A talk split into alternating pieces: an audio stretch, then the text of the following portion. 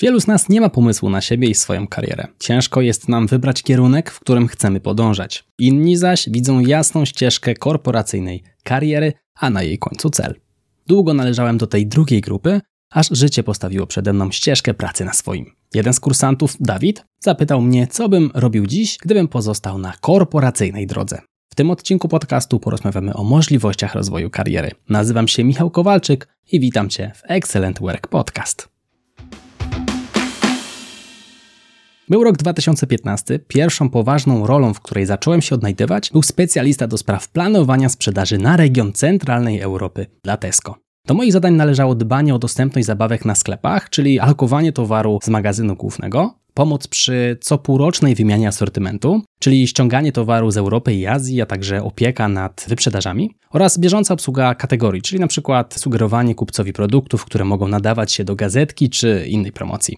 Praca z liczbami i prognozowanie bardzo mi się podobały. Po pierwszych kilku miesiącach pracy zacząłem się zastanawiać, jakie stanowisko w ścieżce analitycznej dałoby mi najwięcej kasy. Zarabiałem wtedy jakieś 2800 na rękę. Planowaliśmy z Kasią, jeszcze wtedy moją narzeczoną, wziąć ślub i założyć rodzinę. Zacząłem czytać w sieci o kierunkach analitycznych, które są dobrze popłatne i tak trafiłem na wątek analityka finansowego. Praca w dziale finansów to było coś, co zdawało mi się na tamten czas być ścieżką marzeń. Byłem co prawda po Uniwersytecie Ekonomicznym, jednak studia, które ukończyłem, do worka branży finansowej się raczej nie łapały. Teraz pora się zastanowić, co mogę zrobić, aby się dostać do branży finansowej i faktycznie być wartym znacznie lepszej kasy dla pracodawcy. Pracowałem już na co dzień z liczbami i pieniędzmi, ale w zupełnie innym charakterze niż ma to miejsce w działach finansowych. Przychodził do nas do działu czasem gość typowo z finansów. Nieco później w karierze byłem nawet u niego na wewnętrznej rozmowie o pracę. Brakowało mi jednak tej wiedzy finansowej. Rozwiązaniem wydawałyby się studia podyplomowe i taki wątek rozważałem. Dokładając do nich kilka lat pracy z prognozowaniem i dużym biznesem, ulokowałem towar za kilka milionów funtów e, miesięcznie, mogło mi to otworzyć drogę do właśnie kariery w finansach. Na horyzoncie pojawił się wątek dwóch bardzo ważnych w branży finansowej certyfikatów CIMA i AKKA. Czytając oferty pracy na topowych stanowiskach, te nazwy czasami się w nich przewijały. Poszperałem trochę o tych certyfikatach i okazało się, że zdobycie któregokolwiek z nich wcale nie jest takie proste, a tanie też nie za bardzo. No ale przynajmniej miałem jakiś bardzo, bardzo długoterminowy cel.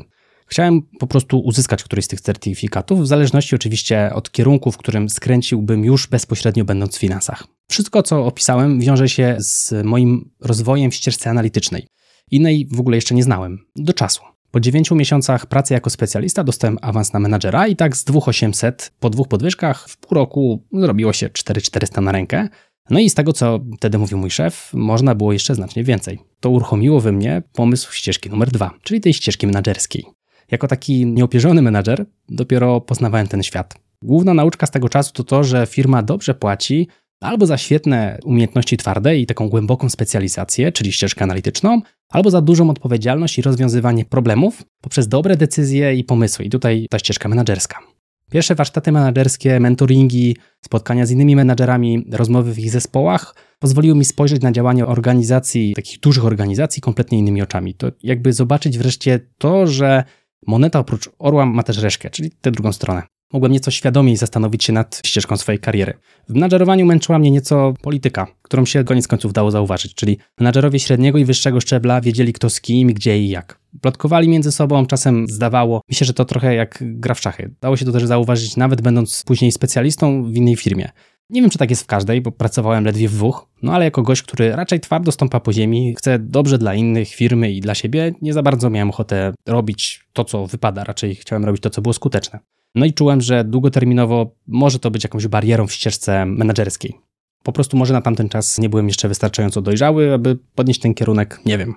Dzielę się z Tobą przemyśleniami, aby pokazać Ci warianty i to, co może Cię spotkać w zależności od ścieżki, którą wybierzesz. No i to, co mówię, nie jest zasadą. Nie wszędzie tak będzie. Lepiej jednak mieć w ogóle jakikolwiek punkt zaczepu niż żaden. Odpowiedzmy zatem na pytanie z tematu: co bym robił dziś, gdybym pracował dalej w korporacji? Aby to zrobić, wróćmy do ostatnich miesięcy mojej pracy w drugiej firmie. Byłem senior demand planerem dla Motorola na region Europy, Bliskiego Wschodu i Afryki.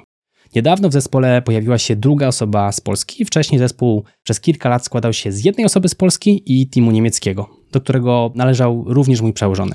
Kilka dni po tym, jak złożyłem wypowiedzenie, okazało się, że cały mój zespół zostaje przeniesiony do Polski. Moi koledzy z Berlina w zasadzie tracili pracę. Jak popchnąłbym karierę dalej? Miałem okazję przez moment pracować z moim przyszłym przełożonym, no i wiem, że pewnie szukałbym innego stanowiska wewnątrz struktur firmy. W ciągu trzech lat i trzech miesięcy cztery razy zmieniałem stanowisko i tylko raz z własnej woli. Miałem to szczęście i nieszczęście, bycia człowiekiem, który szybko się uczy, ale potrafi też przekazywać swoją wiedzę nowym pracownikom. Przez moje ręce w obu firmach przeszły dziesiątki pracowników i praktykantów. No i w zasadzie byłem już zmęczony takim coporocznymi przysiadkami na inne stanowiska, nauką procedur, budową swoich rutyn na nowym stanowisku i przekazywaniem tego dalej. W tamtym momencie chciałbym nadal trzymać się na pewno branży łańcucha dostaw, w której pracowałem, ale już myślę na nieco stabilniejszym gruncie. Miałem okazję uczyć się Tableau, to taka alternatywa dla Power BI od Microsoftu. No i jestem przekonany, że poszedłbym właśnie w stronę Business Intelligence i SQL-a, bo taki temat Big Data, no tak po ludzku po prostu mnie kręcił dużo bardziej niż ścieżka menedżerska. Myślę, że specjalizowałbym się dalej w kierunku analityki danych, mając z tyłu głowy to, że jeśli firma miałaby spoko kulturę na szczeblu menedżerskim, mógłbym wziąć odpowiedzialność nawet za zespół. Kierunek mocnego specjalisty, takiego głębokiego specjalisty, mógłby mnie spokojnie doprowadzić nawet do 10 tysięcy złotych na rękę, no bo w 3 lata doszedłem od około 3 tysięcy do 6,5. Co dalej? Nie wiem, w jakiej firmie bym pracował, nie wiem, czego wymagaliby ode mnie więcej i jakie furtki otworzyłyby mi nowe doświadczenia. Patrząc na to, co już tutaj dzisiaj powiedziałem, zmiana planów była tutaj u mnie regularna. Nic z tym złego. Ciągle ta ścieżka gdzieś tam pojawiała się nowa, zresztą słuchając tego odcinka to czujesz.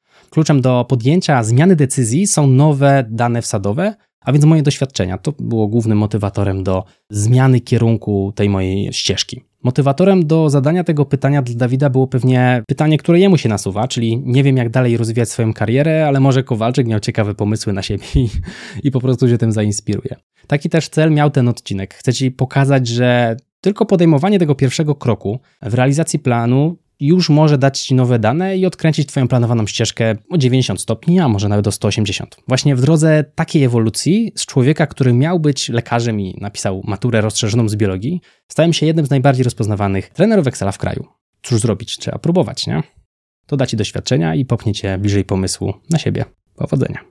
Jeśli podobał Ci się ten odcinek podcastu, wyślij go proszę jednej osobie. To był Excellent Work Podcast. Mówił dla Ciebie Michał Kowalczyk. Do zobaczenia i do usłyszenia w następnym odcinku. Trzymaj się, hej!